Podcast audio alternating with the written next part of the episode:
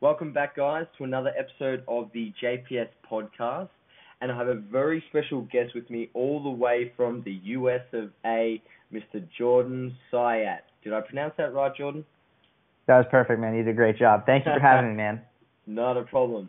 And Jordan is an online coach, personal trainer, as well as a five time world record powerlifter. And he's a precision nutrition and Westside Barbell certified coach.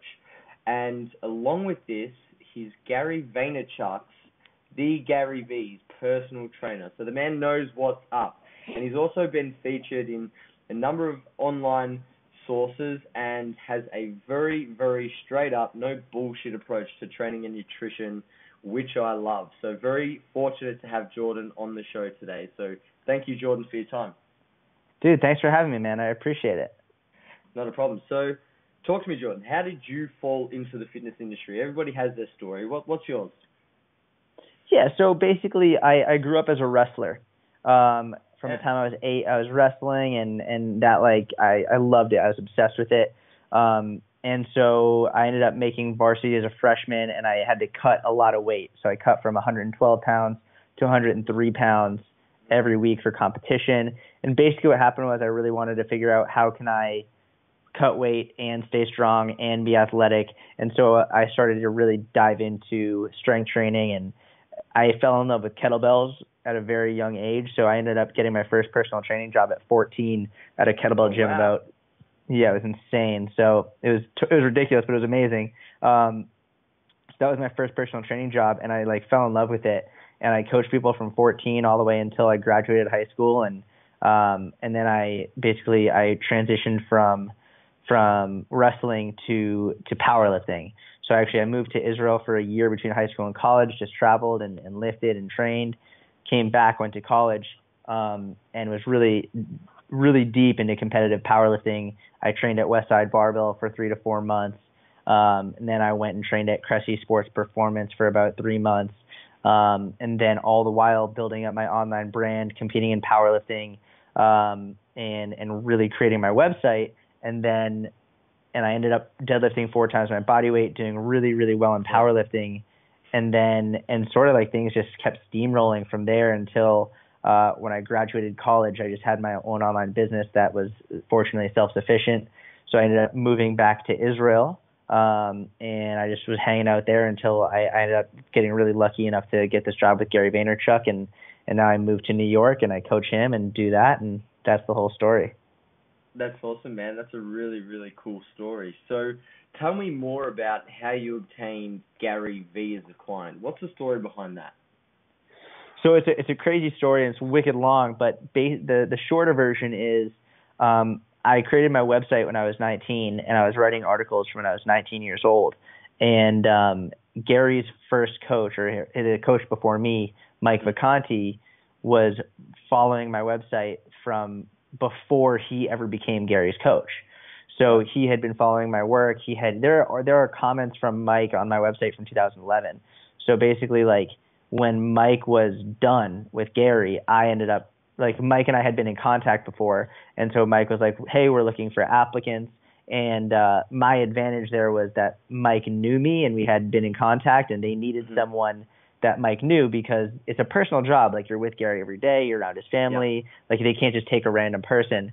So basically, I said I like I'll do it, uh, or like I, I threw in my my name for the application, uh, and then Mike called me when I was living in Tel Aviv, and he was like, "Are you still interested?" And I said, "Yeah, for sure, man." So I he was like, "Cool, so you got to fly to New York and coach Gary for an hour." So I packed my bags from Tel Aviv, flew to New York for an hour, Coach Gary, flew back to Tel Aviv, Wow. didn't tell any didn't tell anybody um and then um i like about six weeks later i got a call from mike at like one in the morning and he was like dude you got the job so like within that week i moved from tel aviv i, I still had an apartment in boston so i got rid of my apartment in boston moved to new york and a, a week later i was coaching gary That's crazy, man. So, talk to me a little bit about that. What were Gary's goals when he sought you out as a trainer? What did he want to achieve, and has he got closer to achieving those goals since working with you?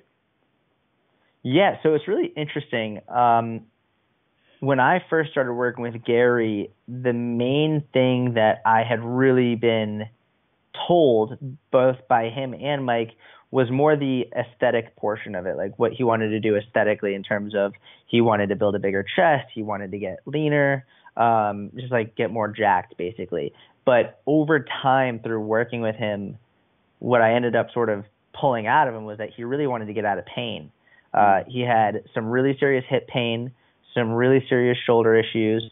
Um, he had some neck issues that were actually causing the shoulder issues. Um, and so it's almost been a full year now. Like within a month, it'll be a full year, and uh, he's ecstatic. He's like yeah. stoked. He's like he's feeling really good. He has he has way more muscle. He has like he looks fantastic. But he we were literally just talking about it this morning. He's like, dude, fuck how I look, man. I feel incredible. And and one thing about Gary that like it's funny because you don't think about this stuff, but Gary explicitly asks his like his when his assistants are booking his flight to make sure that he sits on the left side of the plane because he has better neck mobility and he can sort of like lean his head up against the left yeah. side of the plane. And we're on planes constantly. Like sometimes we'll be on two or three flights in a day, and he can't do it to the right. And now he's like, dude, it doesn't matter. Like I can do that now, and it doesn't feel weird. And like I can, it does. It's like just a lot of these things that you wouldn't mm. even think about. He has a better quality great, of yeah. life, and he's just so so so excited. So yeah, it's great, man.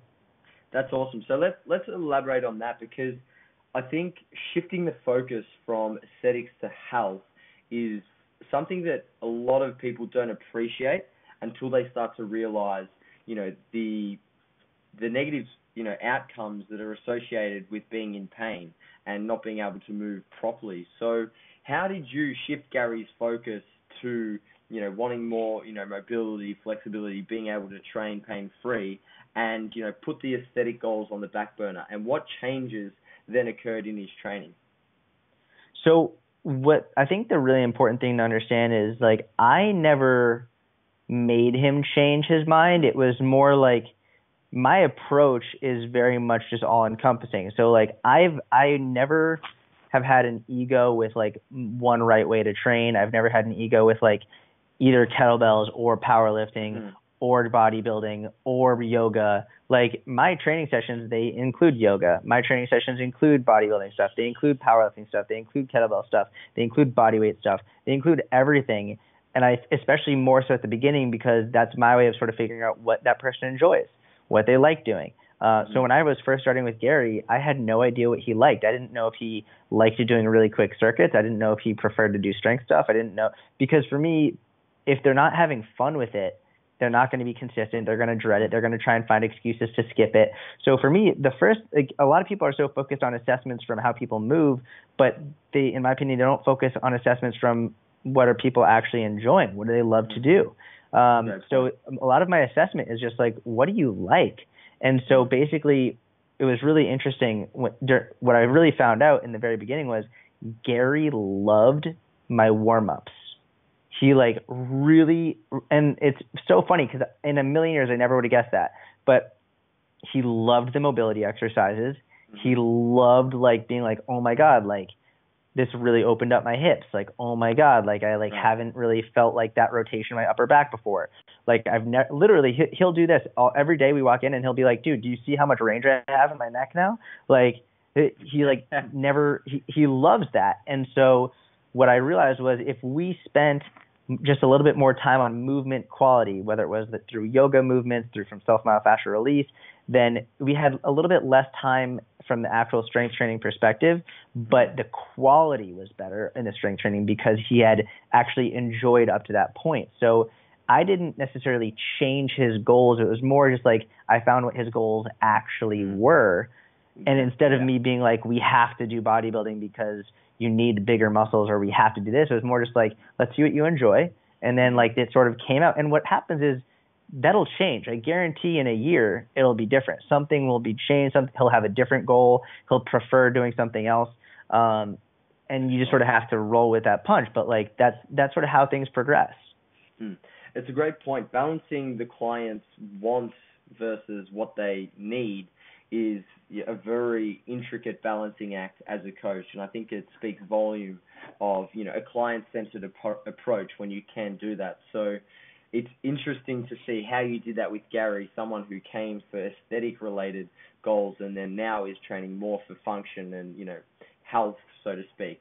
And something I wanted to ask you about, Jordan, was Gary's obviously an extremely busy man, and we know that he loves wine. So, how does a coach, how do you then manage and prioritize the things he needs to achieve his health and fitness related goals in amongst his busy schedule, socializing, and you know, very, I guess, unstructured, you know, regimen? So it's it's really funny, like. Gary's previous coach Mike did a phenomenal job of really hammering the nutrition home to the point where when I came on, like Gary understood what has protein. He understood like what's higher calorie. He understood he understood that stuff. Now, it's what's what I find with Gary and what I find with a lot of people who are very very busy and run businesses is they can literally go the entire day without eating and it mm-hmm. doesn't bother them because like they're just they're, they're so busy, they're so focused, like they don't even think about it. So um, in the beginning, I would bring Gary like his lunch and make him eat lunch. But I realized like a lot of times he wouldn't eat it. A lot of the times like it would he would like I'd put it in front of him and he'd have to change rooms or change venues and like just wouldn't come with him. So we do a lot of intermittent fasting with Gary, and mm-hmm. because of that, he has a lot more leeway with his nutri- with his like mm-hmm. one major meal.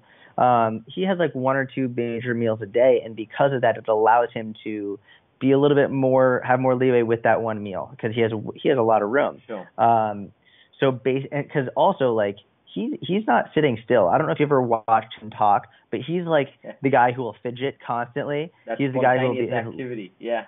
exactly. He's like biting his nails. He's fidgeting. His knees or whatever. He's like standing up, walking around. He's running to the airport. Like that guy burns so many calories in a day just from living. It's insane. Yeah. Um, so basically, I I I keep track of him. Like if he's going to a restaurant, I would tell him what I want him to order in terms of like you can have this food and whatever. Um, I'll tell him like if you want if you can have if you want a glass of wine, you can have one glass of wine. But he's also he'll do whatever I say. So if I'm like, dude, you're not drinking tonight, he'll he won't drink. Um, and if he does, then he'll come in like the workout the next morning and be like, man, I'm sorry, like I had a I had an extra drink, and like he'll apologize about it um, because yeah. he like feels genuinely bad. Yeah. But like um, he'll usually do whatever I tell him to do, and um, he's at a point where I think just the way that it worked out with the order of of Mike and then me, where Mike really hammered home nutrition, like he like was very very strict with that. He really got mm-hmm. Gary focused on that, and I'm much more like on the training side of things. I I, I want like I'm okay with him eating a little bit too much if that means adding more muscle, um, mm-hmm. because I'm just a huge believer in especially as you get older, you the more muscle you have, the more you're going to win. And I don't want to keep him in a deficit year round. I think that's one of the major issues with coaches. They keep keep people in yeah. deficit all year long. So, like honestly, I don't. At this point, I would much rather Gary spend two years in a slight surplus, like mm-hmm. slowly building muscle, not having a six pack, maintaining like 15 to 18 percent body fat than like trying to keep him under 12% and like letting that cloud his brain and like focusing so much on nutrition it's ruining his business. He's not trying to step on a stage. He's trying to feel good. And like most people feel really good around like that 15% range um, and that fuels the workouts. It makes him feel good. And as long as the biggest thing is as long as he can go to work and crush it then my job is done. Like i just don't want him to be unhealthy. A lot of really really good points brought up then jordan and I wanted to elaborate on some other strategies that you use for, you know, really busy individuals uh, in terms of their nutrition. So intermittent fasting being one. Can you explain um, how specifically you work that for Gary, and then some other strategies that you incorporate into his nutrition uh, to allow him to achieve that, you know, 15% uh, body fat? So, like with with Gary, the major thing, what like I went through a lot of like trying to learning phases about what's going to work best for him, and the the really difficult part to understand about Gary, I don't think anyone really gets this until you actually see it. His schedule is packed from li- literally like from the moment we start working out until midnight, like every second, including taking an, an Uber, including like meals, including showering, including meetings, including travel to meetings, everything. So and and it will change every day. So there's really not one set schedule where it's like, okay, Mm. Gary's always going to eat lunch at noon, or Gary will always eat lunch at this time, because that's going to change whether we're on a flight, whether we're like whether we're in a hotel, whether he has a meeting, an unexpected meeting, travel, whatever. So the the most the biggest thing for me was that I ended up learning, and this took me about six months to really like hammer it home and have a talk with him about it. Was you're basically like he was like, dude, I can literally go all day not eat and not worry about it. Like he's it is easier for me Mm. not to think about eating all day. It's like it's just easier for me. So basically, I was like, cool, done. Like you're not gonna eat during the day, um, and then we're just gonna have one big meal at night, and then when things slow down, whether it's on the weekends or like over the summer or something, and like things aren't as, as crazy, then we can eat a little bit more frequently because he'll be in the house more, whatever. But when when it's like work time, I was like, dude, you're gonna eat one meal a day, and that's it, and we're gonna focus on this and this and this, and he crushes it, and he does exactly what I say. Um, and then, and what was the other question that you asked? So any other nutritional strategies that you employ or focus points in his diet? Obviously, with that one meal, do you just let him eat whatever? Is it a calorie focus? Is there protein focus? What are the you know focus points for his diet? the major thing so he i don't have him count calories like i do the counting for him Yeah. so basically like for example tonight i wanted him to have a light dinner um and we had a little back and forth about it because uh he had a pretty big workout today but i wanted him to keep it lighter today because um, we're trying to like just lose a little bit of a little bit of fat and like because got up a little bit higher than we wanted to we got up to about like 172 and like we wanted him to maintain between like 164 to 166 so we're cutting him back to, and he was 167 today. So we'll lose a little bit. Basically, we're keeping him a little bit lighter for right now. And I was like, literally, uh, I was like, I want you to have oysters. I want you to have this green salad. Um, I want you, like, if you want to have a glass of wine, you can. If you want to have like some some of the bread on the table, you can. But also really important is he has two dinners tonight. He there are nights where he has two or three dinners. He has like a birthday dinner, and then he has a work dinner, and then he has another event. So I'm like, this is your main dinner, and so that would that dinner would probably net him around like anywhere between 800 to 1,000 calories. And so I was like, this gives you leeway for when you go to the birthday dinner night because you'll Mhm. also have like you can have like X number of plates of sushi, and like that like gives him another whatever. So it's more just like either have a palm size full of this or have this amount of this, and I do the thinking for him. Mhm. In my mind, it's about calories and protein. That's like Yeah. number one. As long as like his calories and protein are good, he's fine. Awesome. Yeah, some really good points there again. It's all about picking your moments when you're somebody who's extremely busy and not giving in to, you know, eating whatever you feel like at every single occasion because chances are you'll blow your calorie budget. And in terms of Gary's training, so you mentioned that every minute of his day is mapped out and obviously changing, you know, uh, cities and states from, you know, day to day, week to week would make having a structured training plan more difficult to implement. How does his training look in terms of you know a program? Do you follow a program? Um, do you have certain exercises that you perform regularly, or is it just a matter of making things work within you know the constraints of what's available to you at the time? So it's always number one is making it work with whatever you have available, and that could mean like sometimes we'll be in a hotel and their gym their gym doesn't exist. Um, sometimes, and, and so we have to like, well, yeah, literally, like we've done push-up challenges in his hotel room before. uh, we so we work out seven days a week. So Yeah. the cool part about that is I get a lot of a lot of room to play in terms of if there are three days in a row where we're not going to have a gym, I'm not worried because I know we're going to work out the next four days anyway. So what that means is instead of necessarily being like, hey, like, well, this workout is botched, I can be like, we're only going to do self like self myofascial release today, and like Yeah. I'm totally cool with that. Um, because it's different when you have someone who you only see once or twice a week, and that's it. Like I literally get to see him every day. So um, the I have a general program, and depending on the phase, whether it's like if we're trying to build muscle, I'm going to make sure we get like four really solid strength training workouts in that are usually an upper lower body split. Um, if we're cutting, it's usually three really solid workouts that goes upper body, lower body, full body. Um, and like it- they don't have to be Monday, Wednesday, Friday. They can as long as they just get those three workouts within the week. I'm good. And then the other four days or other three days or whatever can be basically whether we're doing yoga, whether we're doing self myofascial release, whether we're doing like accessory accessory work for his like body parts, whatever. You can fill it in as I see fit. Um, I do have a general program, but we also very rarely work out in the same gym two days in a row. So it's like it's also dependent on what equipment they have and and the time constraint that he has. So there's there's a whole bunch mm. of factors, and yeah. it's really it, it basically boils down to being able to do anything on the fly at any time based on how he feels, based on yeah. the gym, based on the time constraint. There's a million things.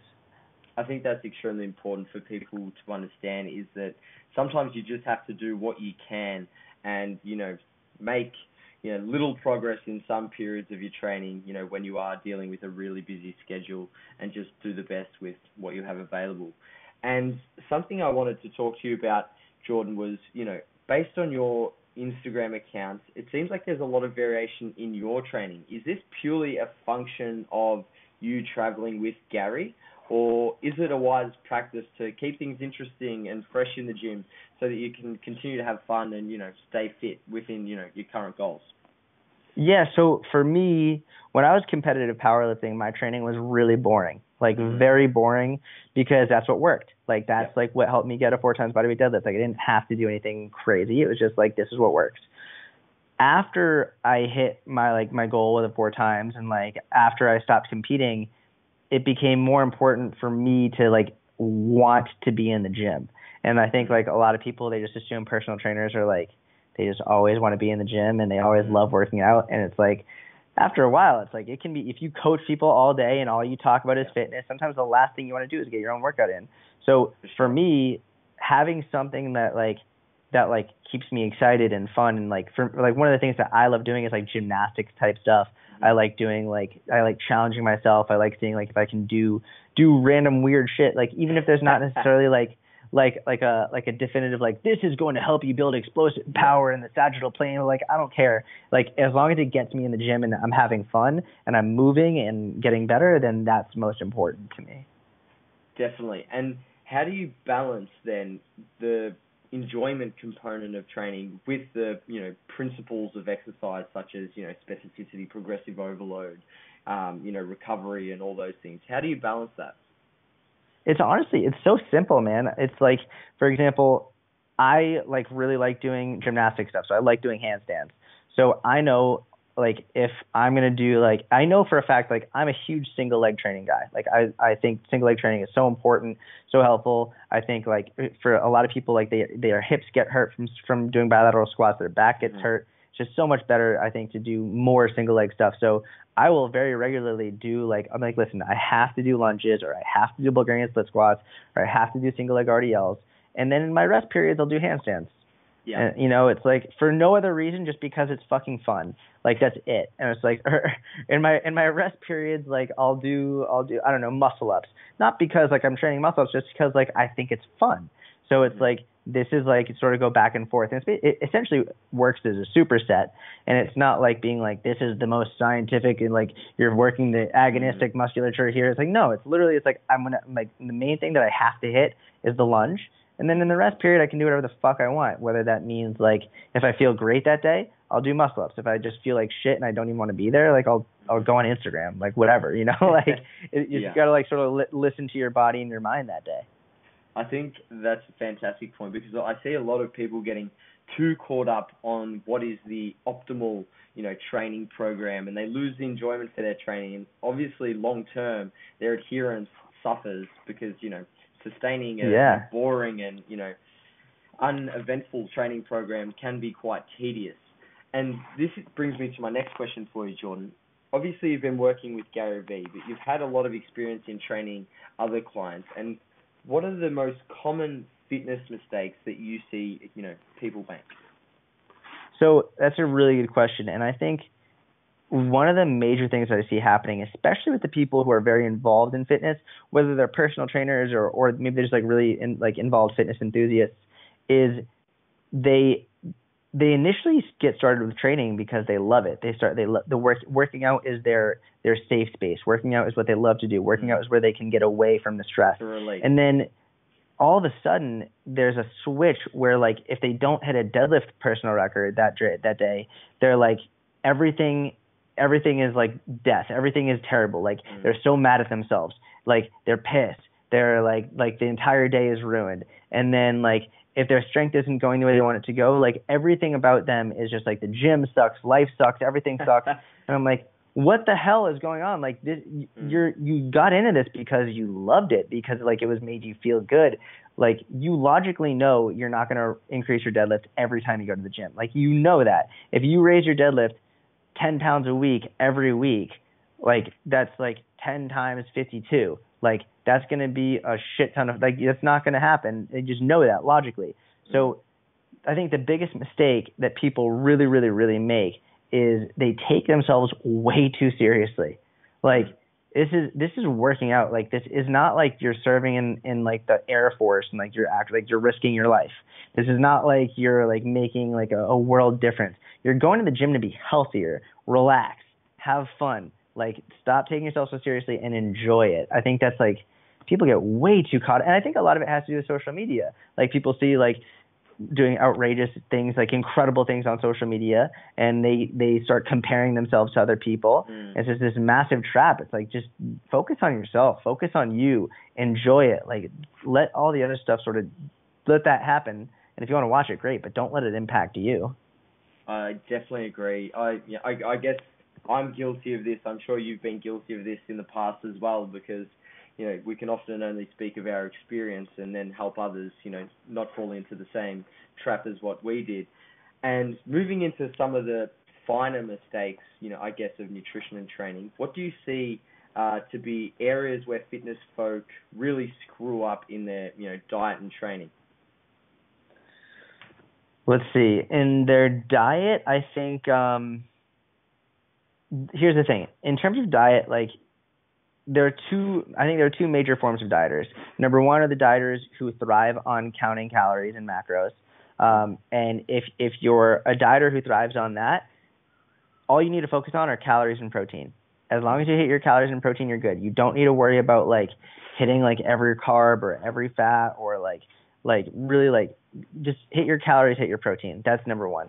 The the other group of people are the people who don't do well with that and they do much better with more behavior based things. So like for them, I say like focusing on like three meals a day, two snacks.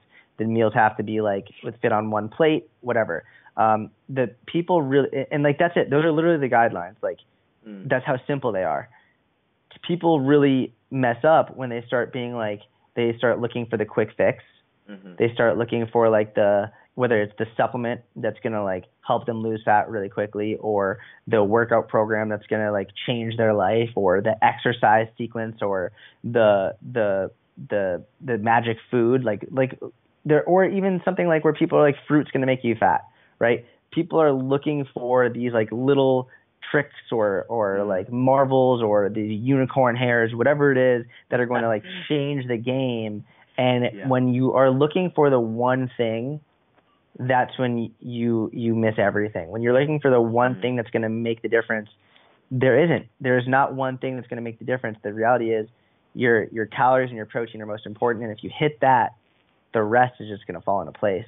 Uh, so that's that's nutrition. And then training is um it's the same thing man. Like my clients train either three or four times a week. That's it. Like and except for gary but even him strength training is three or four times a week. Um we have like a main movement whether it's a squat or a deadlift or a bench press or a chin up then you have like two to three supersets after that and you're done and you're out of the gym and that's it.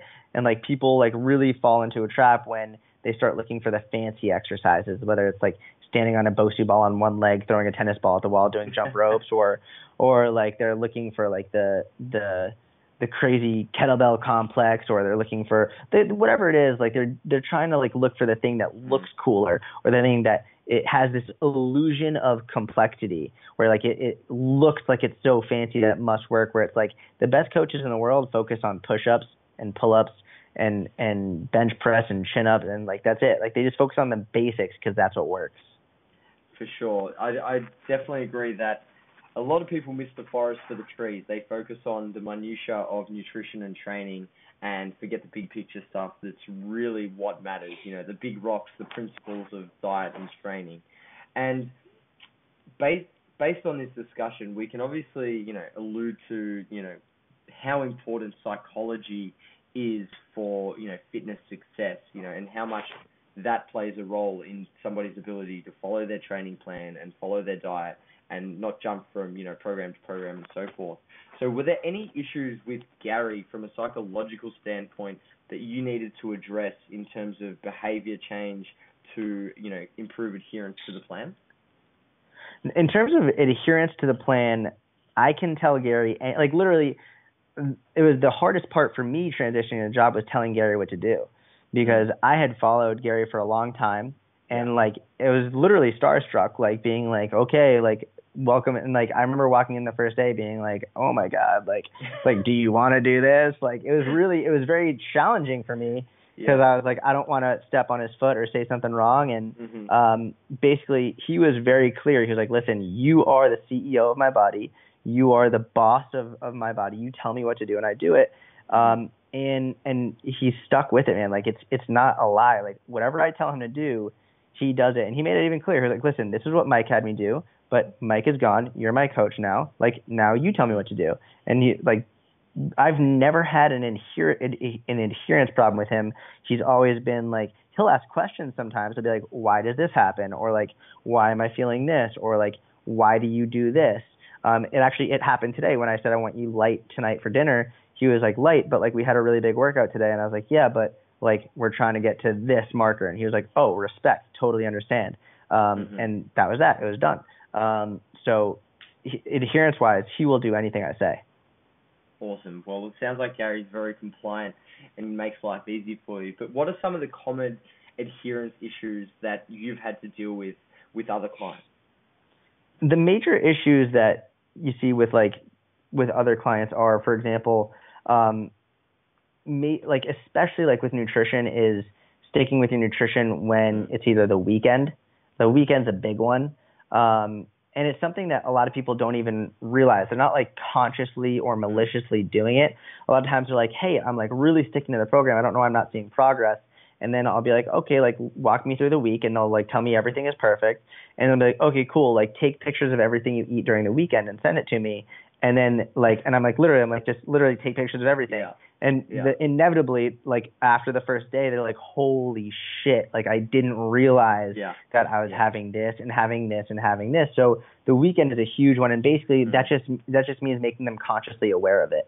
Um, and so it's sort of like taking pictures of everything you eat for the weekend, or literally like even just write down everything you put in your mouth, literally everything you put in your mouth, because research consistently shows that people who are having trouble losing weight consistently underestimate how much they're actually eating. And it's again, it's not conscious, it's not deliberate, it's not malicious.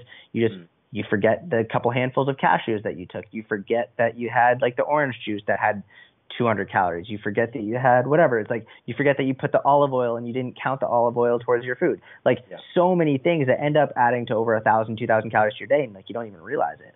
Um, so I think that's like a major thing. And then um, for some people, getting to the gym is a really big issue, whether it's because they hate going to the gym or just because they're so busy. Um, that's like a major, major, major problem. And for them, uh, my major thing is I will I have no problem starting someone off on a one day a week training program. Mm-hmm. No problem whatsoever. I would rather start someone off with a one day a week training program that they hit 100% of the time than start them off with a three day week training program that they hit 50% of the time. Because I would I want them to tell me I want them to get to the point where they crave it and say, I want more, rather than being like, man, I'm just burnt out, I need less. I would rather start with less and build to more than the opposite.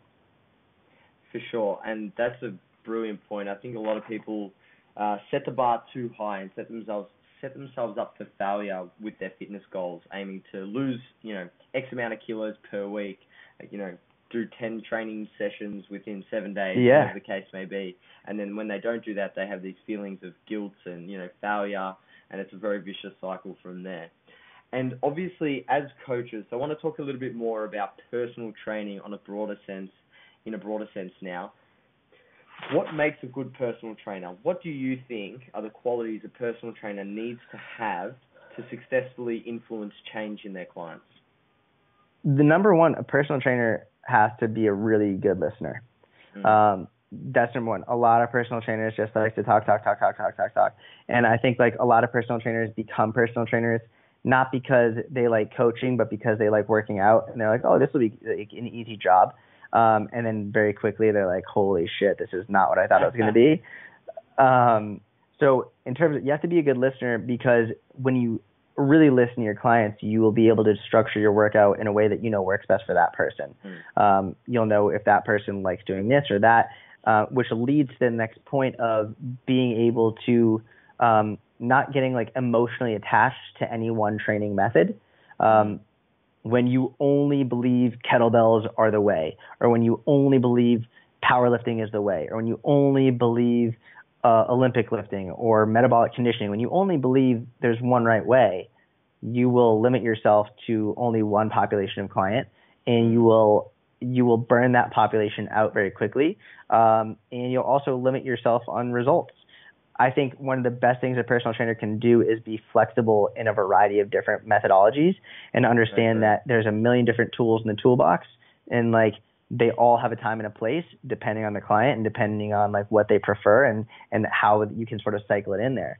So I think um, being able to listen, being like flexible, and not having an emotional attachment to your training methods, um, those are the two major things for sure. I really like those points. They're brilliant. And something that's obviously really important, you know, for a coach is to build a relationship with the client and build rapport. So how did you do this with Gary? Obviously not knowing him prior to being flown out and then all of a sudden like you're his coach. And how do you do this with your clients? Like what are some key things that you do to build relationships and rapport with your clients? The major thing is so I for example, I know what a lot of online coaches do is they do everything via email in terms of someone applies and then they send them a document and then the person fills out the document and then they have like check-ins once a week um and that's it and like it's very cookie cutter and like they're like yeah cool you're going to check in on this app you're going to give me your numbers and it's just very surface level data.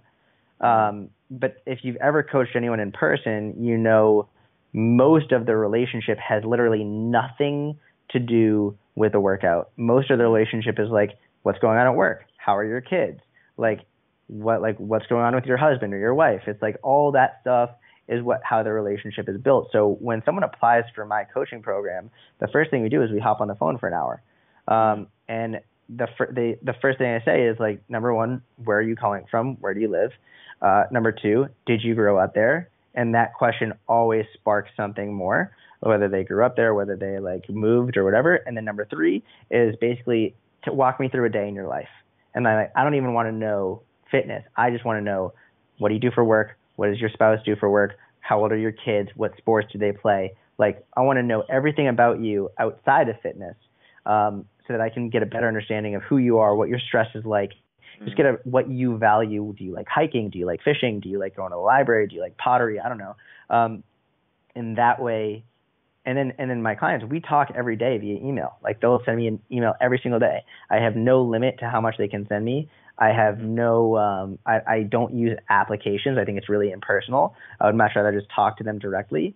Um and i constantly ask them questions like Mm. what are you doing today at work? Like how'd you like i like they'll tell me shit like like i have a new promotion or like work was really stressful or my fiance is pissing me off or like whatever it is. Like they're like we'll have a discussion about it. And i think a lot of people a lot of coaches they try and look for ways around that. A lot of people Mm. say well dude i'm getting so many emails and like they're talking so much in the email like how do i get around it it's like you fucking hit reply and you answer Mm. like w- there's no quick fix to this like if you want to build a relationship you have to put in every relationship whether it's a boyfriend girlfriend mom and dad um brother sister friendship client client coach there has to you have to put effort into the relationship and that comes from listening to people talk I, I I really like everything that you said there. I think you raised a number of excellent points. And one of the other questions I wanted to ask you was in terms of, you know, this experience with Gary over the past 11, 12 months, what are the major lessons that it has taught you about coaching someone? Because obviously as a coach, when you work with people online and when you work with people, you know, face to face for maybe one hour, two hours a week, it's obviously very different when you get to get the ability to coach somebody seven days a week and be there Yeah. all the time. So, so what are some uh, key lessons you've learned in this experience? Because it's one of a kind. it's one of a kind man it's like a, it's a life and a, an experience that most people like never see and can can't really imagine um and I also think it's worth mentioning that the guy I'm doing it with is literally not like anybody I've ever met in my entire life in terms of like there someone else might have the amount of money to do it and they might they might literally do the exact same thing but they might complain more or they might like be like oh, I don't want to do that or they might whatever like they might not be as actually have, as adherent as Gary is. So I literally think I'm working with the single person in the entire world who will do anything I say no matter what and and like it's it's not even fair because and he knows it like he he's a he's a, an anomaly he's an anomaly like literally like mm. he's the outlier that like everyone thinks that they are. Everyone thinks they're an outlier. Everyone thinks like I, you know I mean I'm unique I'm a special butterfly I'm like I like you know everyone thinks that. And it's like nice to think that. It's like no no no I'm different. 99% of people no you're not different. Like you are literally the same um and occasionally you come across this one person who just has this crazy mental attitude that is just totally different, and that's Gary. Um, and and so for I mean, fuck man, like honestly, he he makes my job easy because he does whatever I say. You know, the most demanding part of my job is like I coach him insanely early in the morning. Um, we fly and travel constantly. Like we went from New York to Ireland. We were in Ireland for eight hours. From Ireland, we went to Brussels. We were in Brussels for like 16 hours. Brussels, we went back to New York, and then less than a day later, we flew to LA. It's like the most demanding part of the Man. job is keeping up with him, and like the fact that that like he can even like wake up at five in the morning for a workout after all that travel and like giving four keynotes in a row and like managing his entire business which has over 700 employees is like jesus christ like that's mm. insane that you can do that. And he has a family, and he, it's like it's a, he's insane. it's ridiculous. That's phenomenal. And in terms of as a coach, from a coach's perspective, how have you grown as a coach? Um, I think in in terms of both as a coach as well as just in general as a person, the major thing that I've gotten way better at is, is patience. Um, patience coupled with empathy, I think are the two like major ones that I can sort of like clump together. I think they they often go hand in hand um, in terms of I think, and this is not just with Gary, but over the years is when I was very young, when I was in high school, like I started when I was 14. Mm. I used to get mad if people didn't do what I said. I used to get like really upset, like like why aren't you just doing this? Like you came to me for my advice, like why aren't you doing this? And and over the years, my mindset has sort of transformed into being like, it's okay. Like maybe like now is not the right time, or maybe we haven't found your your reason why and we need to dig a little bit deeper and like or like maybe this isn't the right program and we can switch and try something else and understanding that not everyone is going to be in the right time frame in the right place at the right time in the right moment in the right emotional place to actually and elicit a certain change, but that doesn't mean they're a failure. It doesn't mean they're not trying. It doesn't mean there's nothing you can do. It just means that you have to try something else.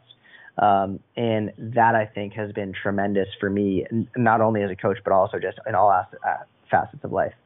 Mm, for sure, that's that's something that you can only really start to appreciate with experience because it's I've definitely noticed that. I was very similar when I started at 18. I was gung ho. Anyone who didn't follow my plans, well, you know, non-compliant, gone. You know, right. now with, with a family and with kids, I full well under, I understand full well, you know, the consequences life can have on your fitness goals. For so, sure, Jordan, man thank you very much for your time today on the JPS podcast. I'm sure the listeners will have had a ball getting an insight as to your training methods with Gary V. If you have any questions, guys, feel free to comment below, and I'm sure Jordan will get back to them. If you like this video, make sure you click the like button, subscribe to the channel for plenty more informative podcasts, and we'll speak to you all next time.